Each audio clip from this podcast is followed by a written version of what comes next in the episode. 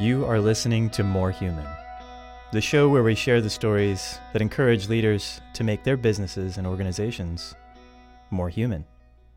I'm your host, Jeremy Newlick.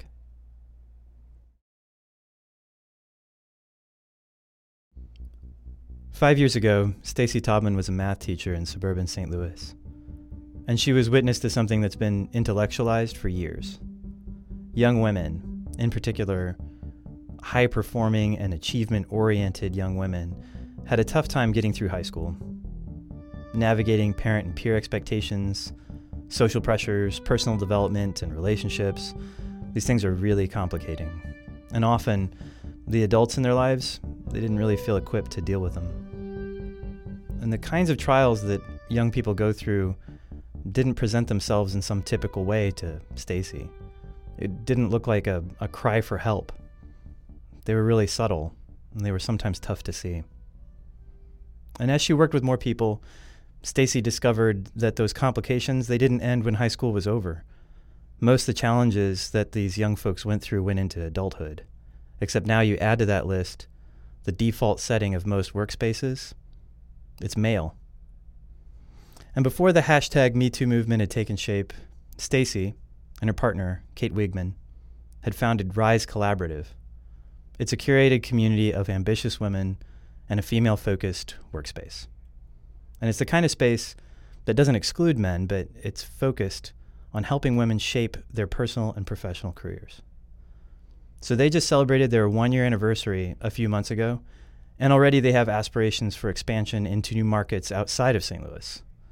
And just recently, they launched a, a nonprofit arm of the organization, as well as a publishing house and a podcast. So Stacy and Kate have insight on what it means to intentionally shape a workspace, to make it something that's welcoming and organically collaborative. And if you're someone who is charged with leading an organization, shaping your processes and environments such that everyone feels empowered, it's critical. We sat down with Stacy and Kate about a year ago to get the story on what led them to their vision. And for Stacy, like I said, that starts 5 years ago with this tragic event rocked her classroom. You know, it's crazy. I think about five years ago, I would never have predicted I'd be here. I was a high school math teacher, left and started a company called Girls Dreaming Big, which is a tutoring coaching company for high school girls. I'm super passionate about helping them figure out who they are and what they want to be, probably because I had no clue forever. Were you still a teacher when you started that? I was, January 2013, while teaching at Kirkwood High School. I would like stand up and teach math and then sit down and be surrounded by these awesome, you know, high school seniors and say, "What do you want? What do you need? How can I help you?" Where did that come from? Why would you? Yeah, so uh, July 4th, 2012, there was a tragedy. Uh, a young woman took her life at a party, actually. And so um, just the aftermath of that was uh, challenging. This is a young woman in your class? No, so she was going into her senior year. Her older sister was one. I used to coach the Pom Squad. Okay. So her older sister was on my Pom Squad, so I knew the family well. It's an it's an awesome family, and so to to have such a tragic thing happen, um, yeah, it shakes you up. And all of her friends were a mess, understandably. Um, so just trying to help them navigate that year. How did you hear about the story? What happened? Um, gosh, the next well, the girl who coached my Pom Squad, the girl who's an assistant coach of mine, she got the call from the sister the older sister called Heather at gosh three in the morning, Mm. and uh, yeah, and then there were all sorts of uh, events after the wake and student teacher events. Just just the aftermath of that was uh, quite tragic and upsetting, and there was a lot of trying to figure it all out. Right. Yeah. So, you know, those kind of things leave you asking questions. Yeah. What? So you left. You went through this whirlwind of all these things you were assigned to be at, or and you're you're constantly interacting. Then probably Yeah. informally with a bunch of young women who are coming to you, and Yeah, listening to their struggles. And it was just a tipping point for me. I mean, high school is tough regardless. It was this aha moment of um, there's so many mixed, pressure, mixed messages and pressures that high school girls are facing, and who's helping them? You know, I think there's a lot of people wanting to help them, their parents, high school counselors, but the girls that this affected are the high achieving girls who weren't going to leave class to go to the counselor because if you miss class, you're behind. right. Um, and part of growing up is pulling away from your parents. No matter how amazing your parents are, they stop talking to their parents. Right. Um, so they're relying on each other.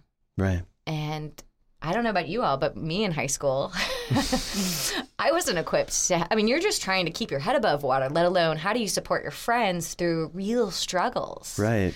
They need, they're craving that adult interaction. They just aren't willing to admit it mm-hmm. and they don't know how to get it. Okay. So that was kind of what was this aha moment of I need to start something where they're willing to be a part of it and they have the supports they need. What are the pressures that young women face in high school now that are nuanced or things that maybe most people don't have an appreciation for that were were already there before the tragedy happened? It's this combination of this social hierarchy. You know, there's so much pressure to be cool, to be popular. You know, get good grades. The perfectionism is rampant. That uh-huh. I have to be in calculus by time I'm a junior or senior. I mean, I have my degree in math, and I didn't even take calculus in high school. Mm-hmm. So it's like, what are you taking? What you know? What did you get on the ACT? Mm-hmm. What being like the captain of the cheerleading team, and mm-hmm. just there's just, but yet all by looking pretty Right. look pretty and look effortless and so it's a, it's like a certain circle that you're dealing in too, because it's this high achievement, high um, high achievement focused young woman who's also then has all those layers of social, political sort of pressures on her absolutely. all the time. and you know trying to fit in and wanting the attention a lot of their self-worth is tied to who likes me what boy you know is paying attention to me and um, but yet i also have to do well in school. And those sometimes are conflicting. Because doing well in school sometimes is not what's cool um, or the things that it takes to be cool don't really set you up for success necessarily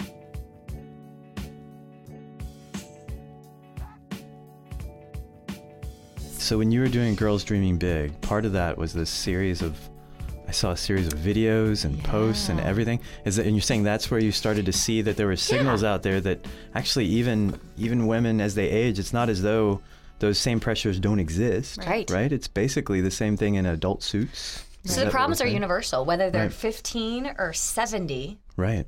they often are feeling the same way. Right. I mean, it's a little bit more nuanced, but some of the similar struggles are there. Some of that same mean girl sometimes.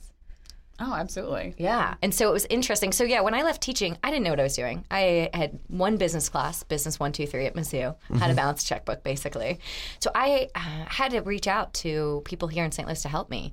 And all I knew was what it took to be a high school math teacher. What if a young woman wanted to be something else? So I started interviewing smart, strong, successful women Okay. um, informally first, and that ultimately it parlayed into video blog series. Right. And um, yeah, it was fascinating that they were craving the same things that the women, the teens were. Were there a couple of those interviews in particular you remember or something that stands out from one of them that really clicked something clicked for you in your head on You know, it, no, because what happened was it was like this culmination of after interviewing so many people, you were it was this aha, whether they were CEO of some major company or just starting out, the journey and some of that craving for those Me Too moments were there. Mm-hmm. You know, it was fascinating. To, I was so nervous on some of these interviews. These women, I like never would have thought would have time to talk to me, mm-hmm. went out of their way to to tell me about their journey and they had similar struggles and they're mm-hmm. just like me. Mm-hmm. So I thought about how much power that would be to have teenage girls in front of them. Oh, I understand. So you're saying if they were having that same kind of interaction and they understood that mm-hmm. actually these people look, think, and they have the same sort of fears despite, you know, and that transcends any generational or achievement level stuff. Yeah, Like- absolutely. That was the kind of aha after, you know, 300 of them. Right. right? Yeah, but it, yeah, it's fascinating to sit across from somebody that you incredibly admire and mm-hmm. listen to them admit that sometimes they wake up and are just as insecure as I am. You know, that's, Absolutely. that's powerful. Sure. So then that planted the seed for, well, I need to make a space or a, some kind of a place that could be female focused where everybody could feel like they were cared. How know, did it start? yeah, like, is that where you were going or? No, you know, ultimately the original path was I wanted to create a home for girls dreaming big. You know, Okay. I wanted to create a one-stop shop for teenage girls Okay. because I would see them at the library, I would see them at Breadco, and I I felt like we could do better for them. I mean, those places are great, but like imagine if you could be somewhere doing your homework and have incredible women at your fin- fingertips. Mm-hmm. You can't be what you can't see. So, Mm. how powerful to be working your homework in the boardroom as some CEO of some company. That's Mm-hmm. game changing. So, you know, originally, yes, I set out wanting to open a space just specifically for the teens, and ultimately, I had to pivot and um, decided to spin the model on its head and open a place for the women and house Girls Dreaming Big inside of it. Tech Artista was really a big inspiration for me. I loved.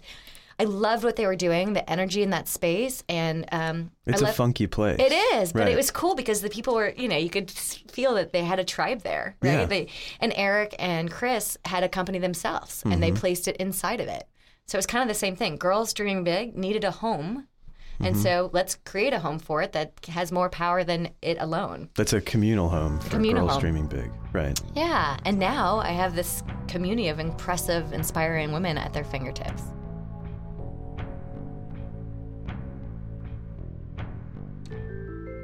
The closest of which is Kate, who's in our studio. Which I couldn't do it without her. Right. Right. How did you guys meet? Uh, so I had just moved to St. Louis, gosh, I guess it was two years ago now. Um, and it, for anyone who's from St. Louis, they know that the first question when you meet someone is, Where'd you go to high school? "Where'd you go to high school?" Right. And when you can't answer that question, I it- can't either. I understand the, the pain. It is. It's hard. It's like well, you've never heard of it, and and and so there is. It's such a community focused community. Have you tried Um, making up one? Sorry to interrupt you. Because it's kind of fun. Yeah. haven't yet. What's your go to? I say, like, I'll try to just mash together Mm-hmm. a few of them. Like, I went to La Vachon Rockwood, Oh, good one. and people are like, Rockwood? No, La Vachon Rockwood. Le You know, uh, you know, like, or you just kind of, you know, mash together a bunch of names. Yeah, It's, I'm gonna try that next time. try it. It really confuses the hell out of people in St. Louis. It's really fun. Awesome. I need to try that. Mm-hmm. So I had noticed, you know, I moved to St. Louis and Very communal. Yeah, I just lacked that community. It also didn't help that I moved here in, it was, I think, Halloween Day. Uh, that we pulled our RV or not RV or, or moving van into You guys were living in an St. RV previously. we by the river. You are, you're exceedingly more interesting I than I, know. ever knew. The conversation goes on. Chris Farley was in the van Yeah, right next exactly, to right, us. exactly. Yeah, it was good. It's tough to find a good parking space. You know, sorry. So we pull into Mm-hmm. St. Louis and winter hits, Mm. which is also a very isolating experience, whether you have friends here or not Mm-hmm. and connections. So I immediately, you know, my husband was going to work. I was working freelance from my from our at the time temporary apartment. It would snow all day long. I wouldn't talk to anybody. I would just be there with my cat, my dog, and my husband would come home at night and be like, Who'd you see? What'd you talk to? What's happening outside? It was very isolating. Um, and It's an odd scene. Sorry, Totally. particularly the way you did it. Yeah, it, was, it was like the room or something. Like he'd come like, "You went out to the other world," you know, kind of a thing. yes, Sorry. slightly. Yes, yes, it was pretty much just like the room. So, so that's where Stacy comes in somehow. I got Suddenly- her out of the room. Stacy burst through the door. Hello. yes. So I was floundering. I was trying, you know, I had a freelance business and trying to grow it, trying to connect, trying to feel a part of something, and um, wasn't getting that from doing what I was doing. And so I started going to those really awkward networking events. Oh, which? Sorry, we shouldn't bad no. talk any of them, but No. they're all kind of the same. Yeah. Not all of it. Not at Rise Collaborative. Oh, not not Rise True, Collaborative, good point. but we. We're not about networking. We're about relationships. Ah, nice work. Thank you. yes. But I know the, the the ones of which you speak. Yes, rubber chicken, shoulder pads. Yeah. Totally. Yeah. Right, And gotcha. and when you go there alone, it's super awkward. And anyway, it just I happened to go to several of them. One of them happened to be at a great wine bar in Webster. Mm-hmm. And um, after the awkward chit chat with people who don't know each other and will probably never see each other again. Mm-hmm. Um, blessedly, there was this panel discussion, and um, there were two women that were being interviewed. One of which was this woman named Stacy Taubman, and Stacy's doing jazz hands. Just note. Which feeds in very quickly, there perfectly to what I was going to say is that as she was talking, there was just this effervescence about mm-hmm. her and her story and what it was that she was doing. I was just so drawn to. Hmm. And I didn't know at the time, but as she's talking, I said, I need to go, I need to meet this woman. I need to get to know her personally. I don't know what it is, but I just had this feeling It was that an energy thing. It wasn't necessarily, yeah. You Yeah. were just like, I, I dig this person. Yeah, Right. and at the time I thought, well, maybe she'll introduce me to. She seems like she knows everyone, right. and so I was like, She well, comes off as really important. Oh, does. no. yes, I'm that person. wildly popular, and People hate me. no. so I said, well, I just need to meet this girl. I need to. Her, surely she can introduce me to some, whether it be friends or business contacts or what have you. And little did I know that then I, you know, she agreed to go out to coffee with me. And, And I think that's where we should pause. What what she didn't realize is when she came up to me, I was floundering. Mm. On this path, people have come and gone to help me because I don't want to do this alone. Uh, that's not why I started it. Mm-hmm. And you know, there's volunteer fatigue. Right. People can only stick by you so long when you can't pay them.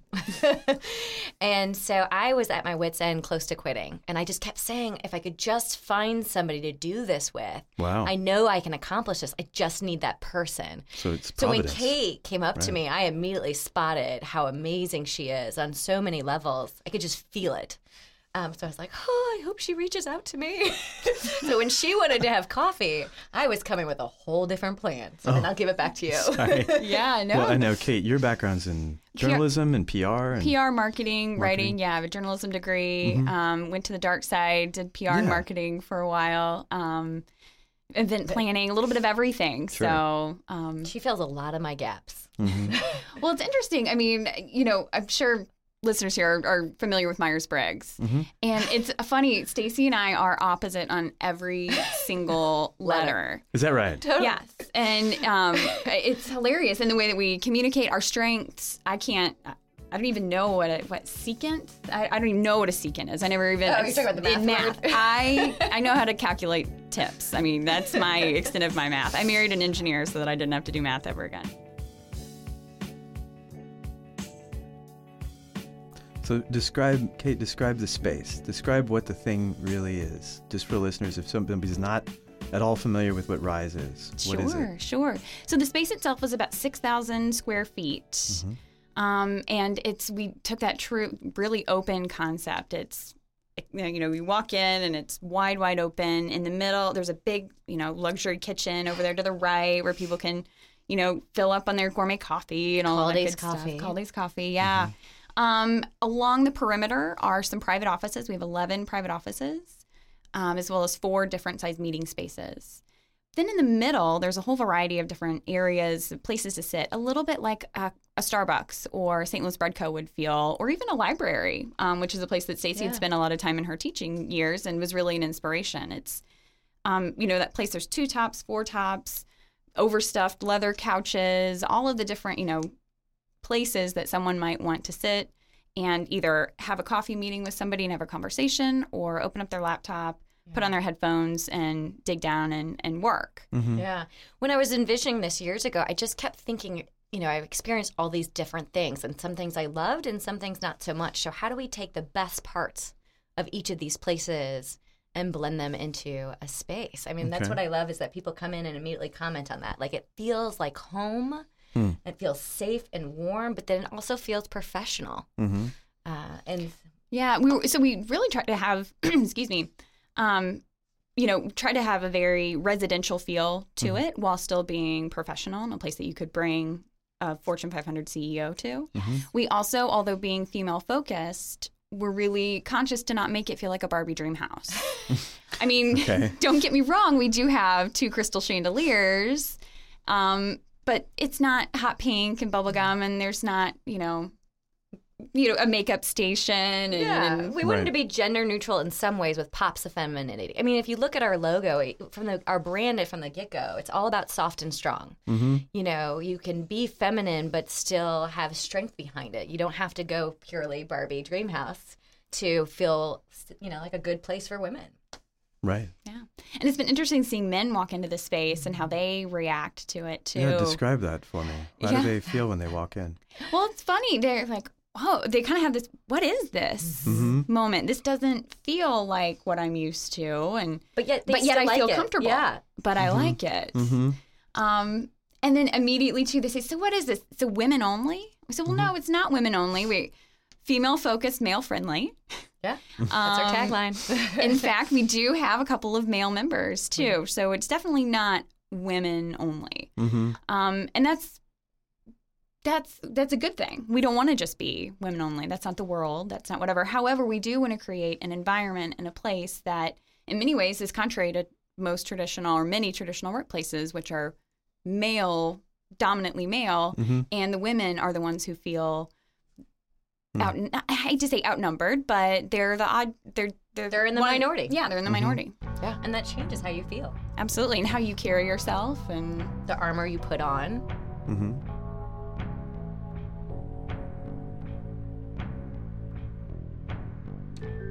So for the business leader out there who's cons- who is is um, tasked with being intentional about some form of their company culture, um, what is it you guys have learned through your through what you've accomplished so far that you would encourage or you'd entreat any business leader to examine, or what would you have them know? Well, I think there's a lot of gender biases. Biases, by how do you even say that? you know, and I think uh, we talk a lot about. I, I think sometimes unintentional leaders are doing things, or you know, men that are coming from a great place. They just don't realize how some of their actions are making people feel. Mm-hmm. And so, having really honest, safe conversations to unfold, you know, unfold those. you know whether whether you call it a sponsor whether you call it a mentor um, i think as much as any business culture can do to help connect people who are to create and foster mentorships um, and relationships between women within their community um, i think that that's going to only be it's a it's a win for the mentor and the mentee 20, 30 years into the future, when you cascade into the future, what are you guys doing? What's your role? What does Rise look like? Is well, it first still of all, around? Rise is all over the world. Rise is worldwide. You were already Rise interviewed this morning by the French. Yeah. So, well, you know, it's it's so funny when they reached out to me. I was beaming because uh, even before Rise was open on Instagram, I had a picture uh, for, in Paris saying like, "This is what Rise Collaborative will look like in Paris." So my so dream. you really are. You do the whole like gift thing or whatever it is. Or no, what is it? I'm just the poster child of girls What is the Oprah big. thing? the the vision, vision board, Vision and boarding? law of attraction. Law of attraction is what the secret is all The about. secret. Yes. Yes, The secret. you're a manifesting. I'm manifesting, but you know, I, I'm on the fence on all that. oh stuff, no, no, but- I was just But no, messing with you. But yes. Absolutely. I mean, I am the poster child of girls dreaming big. I dream big, and Mm-hmm. and I I think Kate and I have seen the power of what we can do and how this really impacts people. I mean, it's only been a month and a half, two months in, and to hear our members and how game changing it already has been for them, just it's unbelievable. So Well, what's the business world look like though? If you guys were successful in, let's say, achieving your mission over the next 30 years, wow. What does the business world look like? I'm immediately thinking, toss to Kate, toss to Kate. Lord. That's the same look that she has on her face. I mean, so I keep I, a couple of times I've referenced, um, you know, as I said, there was a speaker that we saw. Um, I can't remember her name, but the concept that she talked about was shine theory. She and that is she was talking. I was just sitting there with like my jaw. I had to pick it up off the floor. I was like, "This is she is our people. This She gets is what we're trying us." to do. She does have a podcasting too uh, called "Call Your Girlfriend." Um, Oh, And she Haley went to talks about this person. yeah, she was the keynote speaker at the Women's Business Journal conference. yeah, she went God, to I wish- Mizzou and she wore gold booties, and I was like, "We are soul sisters." Because Kate had on gold booties too. Yeah. So anyway, long story short, I am obsessed with her concept and her message around shine theory, Okay. um, because it is truly at the heart of what it is that we're trying to do, and it's it. It Rise Collaborative, and it's our spirit, our manifesto, our mission. Where I don't shine if you don't shine, hmm and um, I would love, and also in that speech when she said, you know, women make up fifty one percent of the population. What if in you know Hollywood directors and Fortune 500 CEO companies, financial institutions, Politics. politics. What if women made up 51% of all of those jobs? There's really no reason why. I mean, the mathematician in the room can tell can tell me that. So why is that? And so I would love to see although 51% down the road, you know, it's a little bit of a pipe dream. But although 30 years you talked about, I would love 30 to years in the future. Yeah. Yeah, we don't have to be right. I'm just saying, you know, Yeah, what, what do you want it to be? Yeah, absolutely. To have more equality, you know, keep more women dreaming big, more women, not just girls dreaming big, but more women dreaming big, mm-hmm. staying in the workforce, you know, having a, a work culture that encourages both a little bit more of a shared experience in parenting so that both parents can achieve whatever those dreams may be for them, mm-hmm. whether, you know, it's in staying in the workforce or focusing on family. But regardless, just having that would be my dream. I love that. Yeah, equality.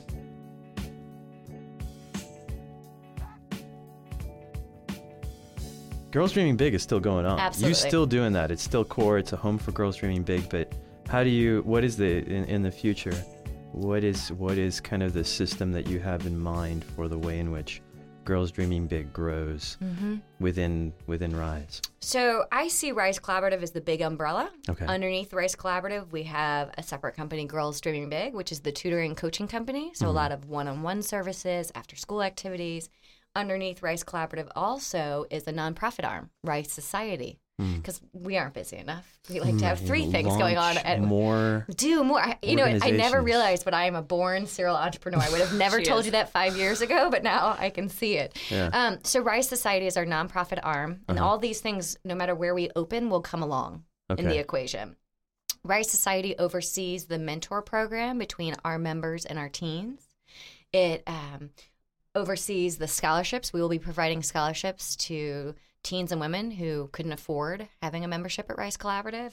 And it oversees uh, the social events. We want to have social events, speed networking, all sorts of fun things where teens are interacting in meaningful ways with our members. Interesting. So all of those happen together. And it's just a home. I see Rise Collaborative as a home. We want to be a hub for female empowerment.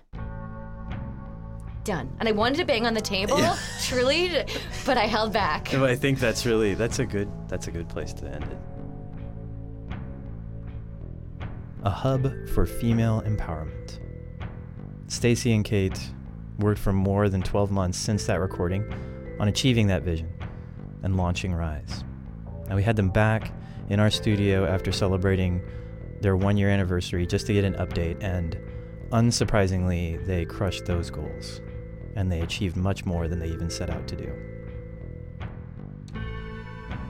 We joke we got it all done in one year. All the big life, ha- you know, happenings. Yeah, I got married. Kate had a, a child. Um, and oh yeah, we opened a business and a nonprofit, and we Launched are- a book. Oh yeah, and wrote a book. That's so right. Just a few things. Yeah, And I moved, sold my house. that's right. So all the personal things that you would do over a lifetime, as well as professional. You packed it into 12 months. Hey, why not? It's a cycle sort of thing, right? So what's the next 12 months, right? Right, if we got it all done, what do we do next? Right. Well, before we even go there, what are some of the stories you guys have heard from the people that have been a part of Rise that were the most inspirational to you? What were some of the, the, the You know- folks who've come into your space? Yeah, it's funny because just Friday I had this day that I it was like this this is why we're doing it. Um, all in one day, three things happened that were incredible, huge wins for us. Uh, one of our members is moving to London, so that's not a win. That I'm sad that she's leaving, but we have a member that's from London.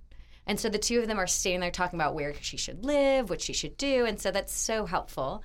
Um, two other members met for the first time. I connected them. One is a cancer biologist, which is usually you don't have in a co working space. So we're so excited to have her. Right. And then another is a chemist. And I thought, two scientists, they will love each other. They met and they're now starting a company potentially. No kidding. So you're able to like Yeah. uh, orchestrate that sort of collision of Totally. people. That's my favorite thing to do. And then the third thing, oh my God, now I'm, oh, one of our members got a brand new awesome job because what a different member helped her get it. That's great. So all in one day, we had these three huge wins. And I, you know, that is happening all the time. you built this thing before uh, everything started coming out. You know, the with uh, beginning with Harvey Weinstein and the hashtag Me Too movement, all that stuff.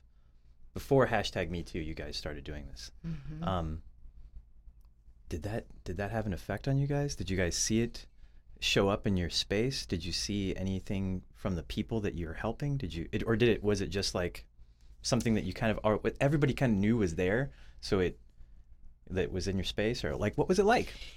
You know, surprisingly, we didn't see a huge ripple. I mean, I think what brings the women to our community is just wanting to be around amazing women. Mm-hmm. You know, I don't. It's not about escaping men as much as it is being around like-minded and goal-oriented and Inspiring. inspiring women. Totally. And so I, I think it's just that they're coming for a positive environment and they're not coming necessarily um, because there's these huge problems that they're facing. And not to say that they're not facing those, Sure. you know, just to say that their why is because they just want to, they want to focus on achieving, they want to focus on rising, and they're just wanting to be around super positive women. And what, you know, that we were talking off air is that in our lovely um, manifesto that we made before opening, you know, we actually use that language. You know, people really, there's an incredible power in me too. Mm-hmm. And so it's been interesting to navigate that change. So I think this feeling of I understand what you're going through and mm-hmm. I've experienced that was an undercurrent of the company from day one. It really was. And right. so, not that we were focusing specifically around sexual harassment, and not that no one in our company or no one in our community have experienced it, but it's bigger than that. Sure. You know, there's power in being around somebody that understands what you've experienced. What's the significance of a, a group in the in the context of our culture right now? A group of, of women helping other women. Is that in particular something that you see that is interesting in terms of the environment you've created? Is it? I think that's one of the best things about Rise. Yeah, and it's and culturally, I think beyond Rise, it's just a huge movement that we just happen. We were lucky to get started ahead of time, and so it's just really been a huge win. I mean, timing is everything in business. Right. Yeah. Right. And I'm, I'm assuming then, like, if that's part of, you know, there's like a larger cultural narrative around it. Um, and so what I would see then is like, and as you guys outlined, the what's next part, right? So is that, do you feel like that's carrying over into when you go to introduce yourself into Denver or these other markets that you're looking at? Um, is that giving some kind of like a, a, a more of a soft beachhead? In other words, it's like an easier conversation to have than maybe it would have been. So I kind of view it as a blessing and curse, if I'm being honest. Okay. You know, it's a blessing um, because it's obviously something that's being discussed and Right. it's relevant and people get it. Right. Um, the, but I'll be honest, five years ago, six years ago, whatever it was when I was starting these conversations, people were getting it then too. Okay. And so, um, and they were like, "What? This doesn't exist. When are you creating this? I need this yesterday." Right. Right. Whereas this momentum is wonderful because it's catapulting us in many ways, but then the momentum is also creating that many more people doing what we're doing. Mm-hmm. So that's where it's a, you know a strength and a shadow, like anything in life. What are some of the exciting things you're working on over the next year then? Um, well, as you've mentioned, um, looking at uh, space in Denver, so expanding, heading west. Rise is heading west. Mm-hmm. Oh, I like that. Yeah. and specifically something you're helping to focus on and leading, taking the charge on. Um, oh, from the, the publishing Yes. part? Yeah. So, as we mentioned, we wrote a book. Um, it was an anthology. And so, it's a collection of stories from 17 different women who, um, Stacy and I, as well as other members of Rise Collaborative, just telling short stories of how they got to where they were, or influential moments and pivotal points to success in their career so far.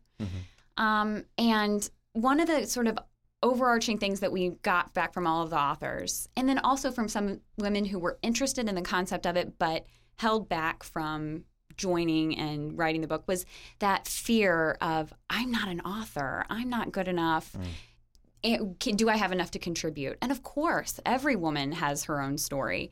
It's just providing the support and the encouragement and the tools and the resources to um, connect with other women and help really craft your story in the right way. So, um, as we look towards volume two, and then also expanding the short story that many women started telling into perhaps a longer full length book, um, we're going to be starting some workshops and programs to help women be able to become real published authors themselves and make that more of a dream for more women. Wow.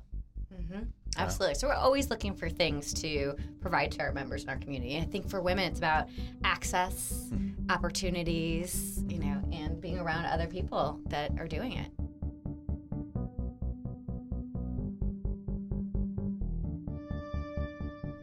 Stacy and Kate have found a way to create an environment that's centered on the desire to be around inspiring women.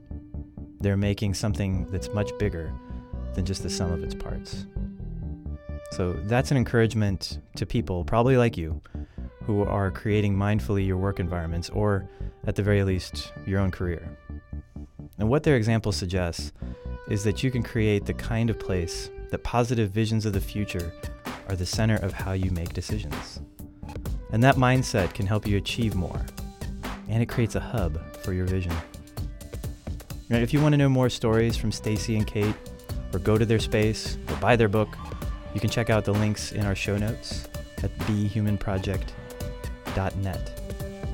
And there's always more that can inspire you. There's always more with Stacy and Kate. This has been More Human, a production of the Be Human Project. Editing and sound design by Khalees Walker, with art direction by Steph Sabo and Cass Arnold. And it's hosted by me, Jeremy Newlick. And we record and produce this thing at our studio at Big White Sky, a human business consultancy.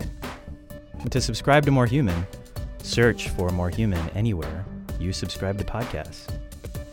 And to learn more about the Be Human Project, or if you dig anything you heard over the last few minutes, check out our website, behumanproject.net, and visit often. We love humans.